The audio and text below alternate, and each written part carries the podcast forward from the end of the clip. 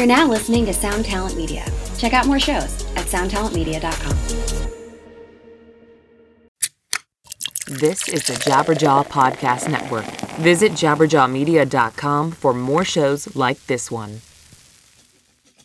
Hey, everybody out there in loyal listener podcast land. I just wanted to tell you about this week's Jabberjaw show of the week. It's the Mike Herrera Hour. Please make sure to tune into Mike Herrera's podcast, The Mike Herrera Hour, where he features and interviews writers, entrepreneurs, and mostly musicians.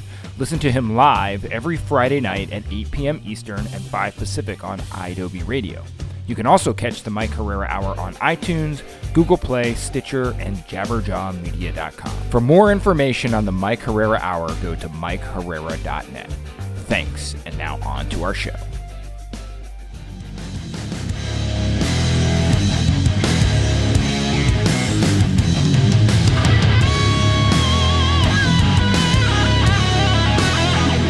Hello and welcome to episode 27 of the Managemental Podcast, a weekly discussion on hot topics in the music biz for the up and comers, the brand newbies, the beginners, and aspiring rock stars of tomorrow.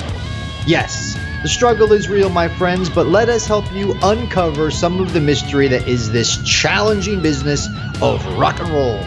I am your host, Mr. Blasko, and I am excited to be here today. As always, I am joined by my good friend, the co host from the other coast, a record label owner, fellow artist manager, and lover of a good long bike ride, Mr. Mike Mowery. What's up, Blasko? How you been, man? Yeah, dude, living, living. Cool. You had a pretty epic trip there. Five days of camping and cycling. Yeah, man, it was fantastic. Just nice to get out there, reconnect with uh, nature, and you know, I got to choose my outlets, and that's one where you really just, you know, what I like about it is you don't have any choice but to focus on pedaling and trying to find a place to eat and another place to sleep. oh, yes. In the last episode, we talked about defining your goals and achieving success as a musician. That was a fun episode, so check it out if you haven't already. This week, I found a pretty cool article on digitalmusicnews.com written by Paul Resnikoff called 17 Ways to Kill a Music Career. Now, we don't have time to dig into all 17, but I picked my top five to discuss today. Feel free to check out all the others if you're interested, and as always, we will include all the relevant links to the author and the original article in the show notes. This is going to be killer, so let's get mental.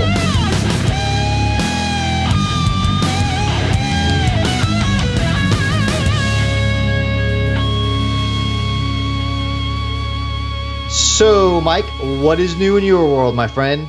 Well, as I stated, you know, I took off uh, last Thursday, so this would have been just after the 4th of July. I think it was July 6th. And for five days, my buddy and I biked 350 miles total. So we averaged about 70 miles a day through the state of Vermont and back into New York State. We started in Albany, uh, went up to Burlington, Vermont, took the ferry across Lake Champlain, and then biked back down to Albany. So Wow, that's epic. And then where do, is is do you have predetermined like camping spots or how does that work? Yeah, so this is the third year that we've done a trip of this sort. We've done different locations each and every year. The first year we did the the we were in New York State, which is where my buddy lives. We did the length of the Hudson River, so we started Battery Park in New York City and went all the way up to the Adirondacks in um you know, in New York State. And then last year we stuck a little bit closer to my house and well, ended close to my house. Uh, so we started in Pittsburgh, and there's a trail uh, that runs Pittsburgh to DC, uh, or two trails, I guess. And so this year, you know, we decided we'd go back up his way. My wife's, you know, was able to stay with her mom, um, who's up in Connecticut, uh, with our son, so that made it easy. And then he planned out where we would stay each night at the campsites. Um, and then during the day, we kind of just fill in you know, we have a route that we can follow, but you can also veer off a little bit of choose your own adventure. I like to use my old school tour management skills and kind of hop on and see if there's a good spot to eat in, you know, one town versus another. And yeah, you're just out there pedaling, baby. Nice. Well, uh, this weekend I will be doing my own trip across the U.S., but that will involve uh, planes and hotel rooms. So not as adventurous as you, but anyone coming out to Rock USA Fest or Chicago Open Air Fest. Um, by the time this airs, I would have already seen you, but uh, thanks for coming out and uh, watching us rock. Yeah, that's exciting for you. And then, you know, both of us, the, the day that this airs, we should be at the APMAs uh, in Cleveland, Ohio. So your your client, uh, Andy Black, is hosting. Is that right? Yes, he is uh, hosting and um, should be fun, man. I got a suit. I'm going to be all suited up for this one. So, um, you know, feel free to make fun of me when you see me. Ah, dude, I bet you're going to look da- dapper as can be. And, you know, I always like, as I get older, I like an excuse to dress up. And these things are kind of fun, you know, in the lifestyle that you and I lead. There's not a ton of opportunities, you know, with the genres that we focus on I mean, sure, some of the artists, as we've talked about in earlier episodes, you know, they might get a Grammy nod here and there, but it's not really the norm for us. We're usually sitting around in, in shorts or jeans and a t shirt. Uh, so I do think it can be kind of cool to, to have an excuse to dress up. And yeah, it's just a fun way to see everybody. And, and the past couple years, it's been fun. I guess last year was Columbus, Ohio, but the previous year, um, or the previous two years, were in Cleveland, which I thought was, was a blast. Nice. Very cool, man. Well, let's dig into the uh, episode here. Some uh, some warnings how not to kill your career. Do not do these things. Number 1, relying on a label, manager, or anyone besides yourself to build your career. Even with a label deal, bands can find themselves deprioritized or flat out ignored. But these days, labels rarely sign bands that aren't successfully working and developing their audiences. If you're not investing in your music career day in and day out, neither will a label, which means that DIY isn't some alternative approach. It's essential for the survival, breakthrough, and growth of any artist. Yeah, I mean this is this truly hits the nail on the head. And you know as somebody that manages a lot of developing artists and has a label that's signed almost exclusively developing artists i'm facing this conversation quite a bit with many of the young bands that we work with. You know they're asking me how can we get tours? How can we ensure that you know we're being prioritized. And inevitably, you know, a lot of my advice that goes to them is look, there's only so much I can do, you know, and there's only so much that if they've got an agent that the agent can do, or my label partners, or whoever, you know, on the managerial side, if they're on another label, um, you know, a lot of stuff does have to be done in tandem, you know, with our efforts by the band itself. And truly the band needs to understand that and put in you know the extra effort. On the touring front i always tell the young artists you know you've got to become friends with other bands. As much as we can talk to the people that be within the industry and present you know competitive marketing plans and any number of things that you and i are well familiar with and we've covered in in you know other episodes or other formats elsewhere um, you know the bands are the ones that really must ensure that they are also looking out for themselves and trying to create those opportunities. Yeah, I mean, over the last, you know, decade plus, I have gotten many bands signed. And I'll tell you from my experience, the ones that are still around that didn't implode shortly thereafter on some level were the ones that were doing the groundwork early on. They were hustling uh, social media. They were they were booking you know little shitty tours or whatever. You know they they had kind of already established the fact that they were willing to go out there and it was it was resonating right they they were you know they were seeing results and they were building it up and it was relatively easy for me to get those bands record deals because they were putting in that effort. But the real, you know, the real trick here is is that there was a foundation to build upon in that the people knew that they could get along together at least well enough to continue. And when the records came out, their first records, they didn't come out to no audience like they didn't fall on deaf ears it was like there was an uh, there was a fan base to market these albums too. the bands that i got signed that didn't have this none of those bands are, around anymore so i'm just gonna throw that out there that yes it is essential that you um, do not rely on other people and even if you have a manager and a label and whatnot you, you know you you've got to you've you've got to be still putting in the work. You know, we're only as good as the tools that we're given. You know, much like a coach of let's just take a basketball team. I mean, there's great coaches that can get great results out of, you know, potentially not the best elite athletes in the world. But if you have athletes that are driven and working on themselves and working on their game and working on their craft each and every day, you're going to have a much better chance of, you know, working them up through the ranks and and you know showing the results that are wins on the you know on the scoreboard. And we're the same. You know you and I I, I, try to explain this to young artists all the time. I mean, I don't have a magic hat that I put my hand in and pull opportunities out of.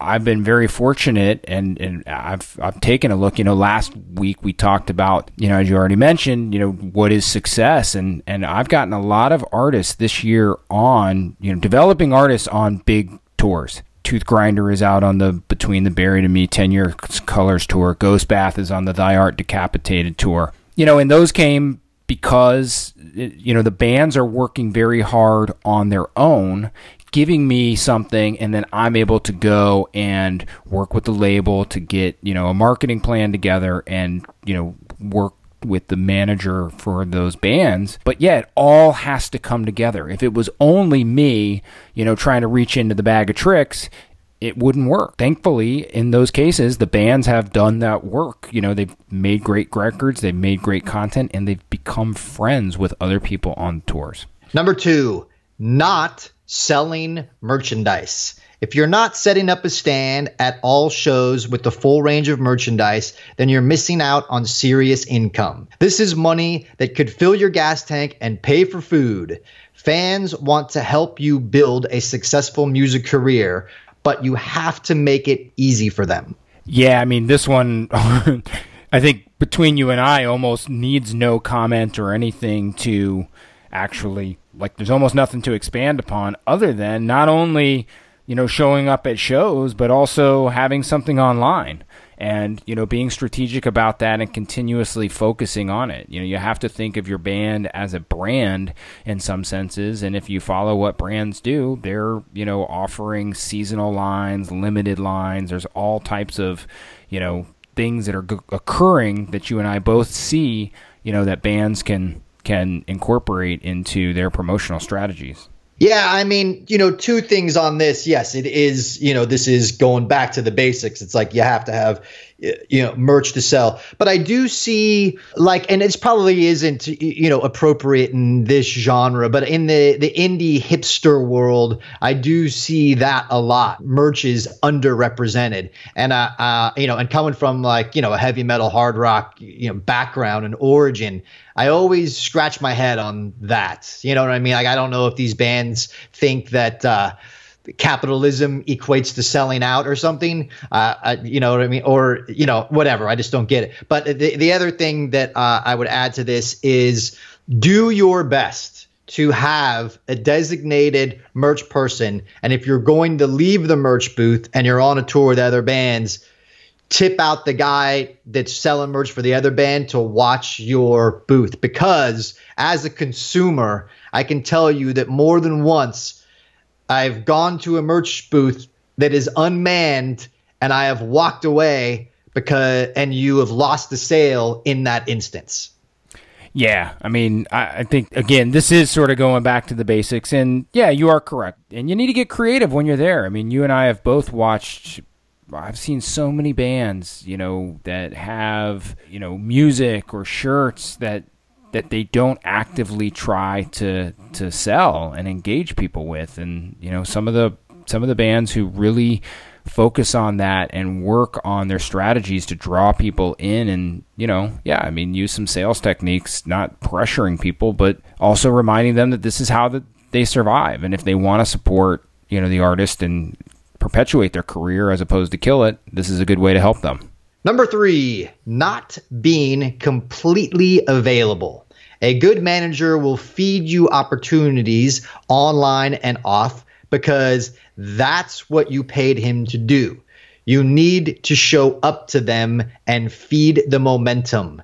The era of the distanced, untouchable rock star has ended. Yeah, I mean this is this is true, and in, in, some senses, you know, going back to number one, uh, you know, of relying on your label or manager to even feed you these opportunities. Um, you know, sometimes it's creating your own opportunities and making sure that you're available to do that with social media. Obviously, um, you know, it, it can and should be such an important part of the strategy to not only you know post but also engage with your fans. What a great place to to meet them where they are and get them to, you know, get really fired up about, you know, what you're doing with your band. Don't forget where you came from. I mean, if you're at the point to where you're getting opportunities, don't don't be too good for them.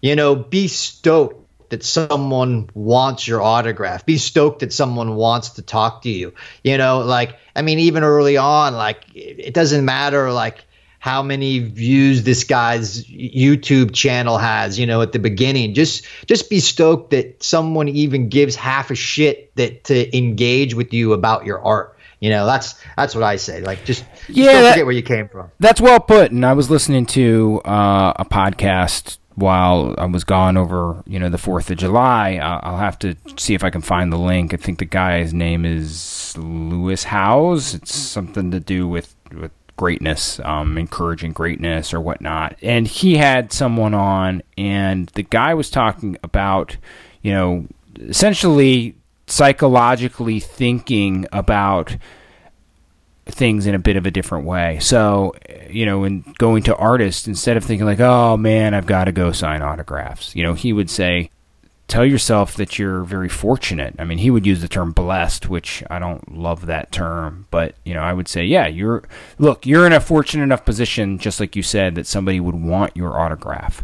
So, you know, just flip the script in your mind of, oh, you know, I'm I'm very lucky, I'm very fortunate that somebody wants me to sign something or wants me to come out to the merch table or wants me to, you know, take a picture with them or do any of these opportunities that yeah managers and labels and publicists are trying to create for the artist to help them break through this vast noise that that exists within the business number 4 being in it for the money you're delusional and will probably make more money working at McDonald's. The reality of this business is that an extremely large percentage of artists are poor, and most of the successful ones were poor at one time. Even worse, sometimes a successful music career means survival, not lavish luxuries. All of which means if you're not motivated by the music, the passion to create and play, and the camaraderie of it all, you should honestly be doing something else. Yeah, I, I mean, and this is such a challenging part, especially with developing artists, or even you know, in certain cases, developed artists. And I do see a, a, a great distinction between those who understand this, and yes, they are working towards trying to be able to to you know make more of a living, maybe not making a living, but making more of a living than they currently are, but they're figuring out ways to supplement, you know, their income based on their position um, you know that that's been created. So whether that be you know somebody you know a guitar player who's technically proficient in a studio and starts to become a recording engineer when they're at home, or you know a drummer who's teaching lessons potentially or a singer who's created a clothing line or whatever that may be you know understanding that your band can be a platform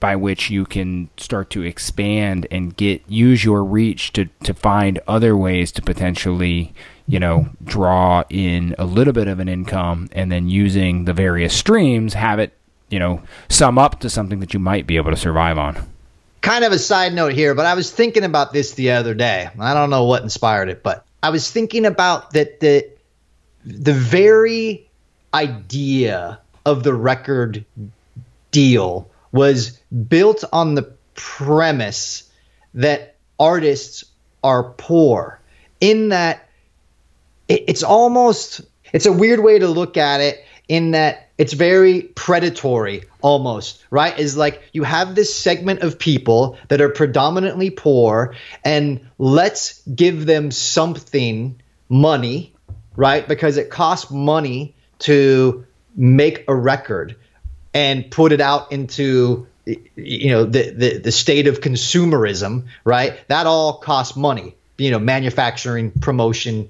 uh, marketing so it's like you go after this predominantly poor segment of people that are artists we're going to offer we're going to give them something that they don't have money so that they can create their product to put out in the in the world and for that we're going to own the art. Like it is, you know, you know what I mean? Like it, it's it was built like in a, in a sort of a very predatory environment like in my opinion as like i was thinking about it and granted like i have no uh I have no point to this other than well, I just thought it was interesting. I, no, I mean, uh, listen, I have been want to say that yes, I mean, I think in some senses it is very predatory or can be very predatory, and you know, it is it's a challenge. And as more tools have become available to artists you have the you know you have more of a choice to not enter into that. It used to be that you know almost without exception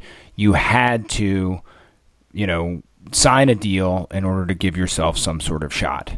You know i still think that you can find the right team and hopefully the right deal that will work to to give you you know the best shot possible, but you do not necessarily have to take, you know, deals have changed quite a bit over the last, you know, decade because of the nature of how many more tools have fallen into an artist's hands. But you're right. I mean, you know, much like the banks that own our houses that we, you know, yes, we claim that we own, but you know, at least in my case, we're sitting there making payments, and you know, I don't know if it's predatory. In some senses, they're giving me an opportunity to be able to own something and allow it to, you know, uh, increase in value doesn't mean that it necessarily will, but in the same sense, that's kind of, you know, the relationship that a, a label and a band does. You know, you could easily flip it on its script and say, well, the label is providing an opportunity. And, you know,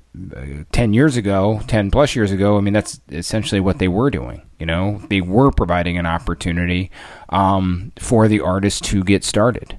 And so I, I, think you've got a good point there, and I think it could be argued uh, on either side. Yeah, absolutely. And like, like I'm not, I'm not making an argument. I just, I was just the other day, I was just thinking that it was interesting that at the at the inception of it, you know, in the, the 50s or whatever, when, whenever this this this began, or even you know, obviously much much. I'm just thinking rock and roll in the 50s, but even much much deeper than that. Just like if you look at like artists, right? Like whether you're like you know a painter or you know musician or or you know whatever, some type of creative. It's just interesting to know that that that uh, this predominantly this segment of people are poor and there are people out there that you know can offer you money to help you build that uh, uh, uh um, artistry and bring it out into mass into the mass public. But um, but I don't know. Yeah, I, I mean, I think one of the nah, interesting. It, it is, and I think one of the most interesting things to me is, you know, as we were discussing before we started recording, you know, uh, as somebody that's got his fingers in a couple other ventures outside of music that involve maybe you know startup companies, as I know you've you know worked with some as well. It's like,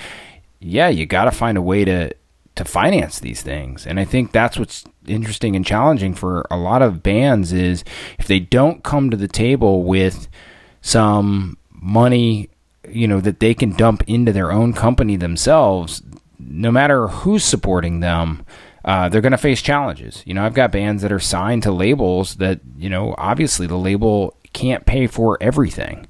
And so the bands have to figure out ways, or as a manager, I've got to creatively find and, and help them find ways to essentially get enough cash flow to get started, you know, so they can then get the things that they need to get out on the road, you know, whether it be buying flights, you know, renting or purchasing a van, any number of those things. Um, so yeah, I, I agree. It's just it's definitely an interesting thing. But his point is being in it for the money. That is definitely one way to kill your career. Yes, and uh, number five, paying to inflate Twitter followers, Facebook likes, and YouTube views.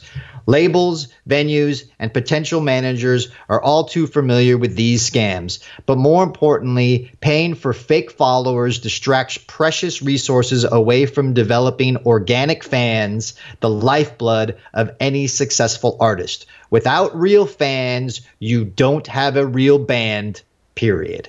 Yeah, I mean, I, I, love that last sentence. Without real fans, you don't have a real band, period. And I think that's, you know, that's what you have to do, and you have to to keep very clear measures of how you are gaining fans and you know gaining traction with your fans. Is it organic growth across your socials? Is it you know you play a show for uh, you know in front of 50 people and the next time it's 75 people. I mean that is growth and you have to respect that and measure that growth and understand that things do take time to build. You know i think a lot of bands lose sight uh, along the way because they find it challenging that you know they've only stepped up you know a small amount let's say from 50 to 75 but again it's it's kind of going back to how you frame it in your mind you know? There's a lot of people that would love to even play for 50 kids let alone 75 um, but understanding the importance of that or your you know increased merch sales even if it goes from $100 a month on your merch store to $200 a month those are things that you really you know those are measures that tell you that you have real fans. Um, as opposed to, like he says, going out to, to inflate these things by paid strategies. Yeah, I mean, I understand that, uh, you know, as musicians and as creatives, like, we're all in a hurry. And, but let me just tell you that you're not fooling anybody like any any of us like any professional label manager what have you we know how to very easily sniff out bullshit like numbers. Like we just know. And you're only doing yourself a real disservice um, by trying to cheat the system in this way because even if you fool someone once with this scenario or this tactic, as soon as the reveal happens and it's not what it appears to be, like you've burned that bridge and it's over and then you know it's it's it, i know it may not seem like it but this is a small community and and we all uh we all talk you know and we all know. And as soon as there's you know some blood in the water on this man like we all know. So so just I like I once again I said I I know that we're all in a, we're all in a hurry and and it's like we want to we want to get across the finish line sooner than than later. But like man, take your time, build your fan base. Don't cheat the system. You're you're not fooling anybody. You are exactly right, my friend. Yes.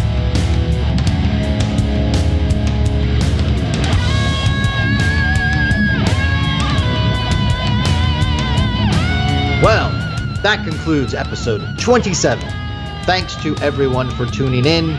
We will be back here next week. In the meantime, you can find me on Twitter and Instagram at Blasko1313. We encourage you to email us any questions or comments you may have for the podcast to me directly at askblasko at gmail.com. Because, hey, people, we do this show for you. Consider it a tool for understanding this ever so challenging and confusing business of music.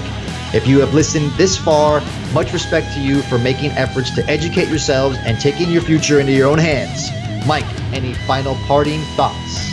Yeah, I want to give a shout out to uh, our boy Jamey Jasta from Hatebreed and his podcast. I don't know if you caught uh, one of his recent episodes. Somebody uh, had emailed a question in to him about the music business, and he indicated that he wanted to get you know you on again or me on to discuss some of the things um, you know in regards to the music business. So big shout out to Jamey if you're tuning in and you found us uh, from him. Uh, that's great please continue to listen and go through some back episodes. And if you are liking what you hear, please rate and review us wherever you are listening to this uh, podcast.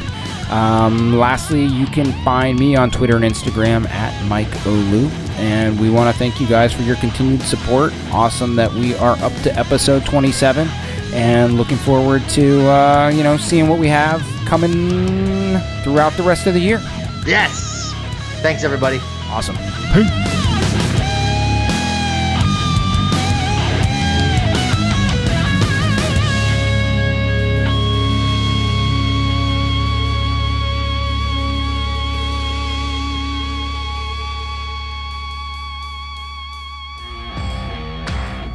Hi, I'm Mike Mowery, president of Outer Loop Management. My team and I have been helping our musicians release their albums and EPs to get the biggest first week sales possible.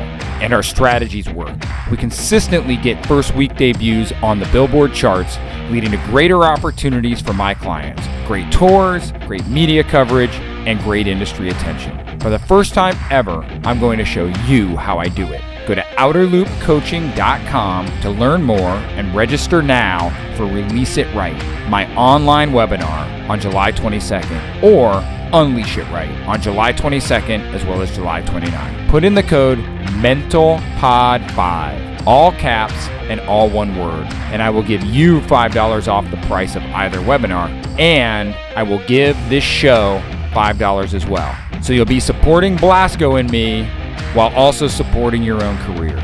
Again, go to outerloopcoaching.com and use the code MENTALPOD5 to get $5 off either Release It Right on July 22nd or Unleash It Right on July 22nd and 29th.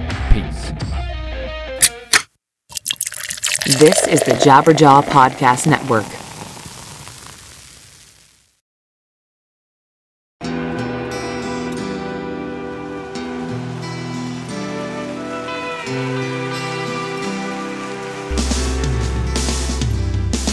I don't think it overstates things to say that the Beatles were the greatest gift to entertainment and culture of our time, a secular religion, if you will, with their universal appeal and demonstrable impact on people's lives. I'm Robert Rodriguez, host of Something About the Beatles. With every episode, I speak with historians, musicians, artists, and Beatle witnesses, all in the service of fresh insights into the most joyous cultural entity the world has ever known. I hope you'll join me and listen to Something About the Beatles, now on Evergreen and wherever you get your podcasts.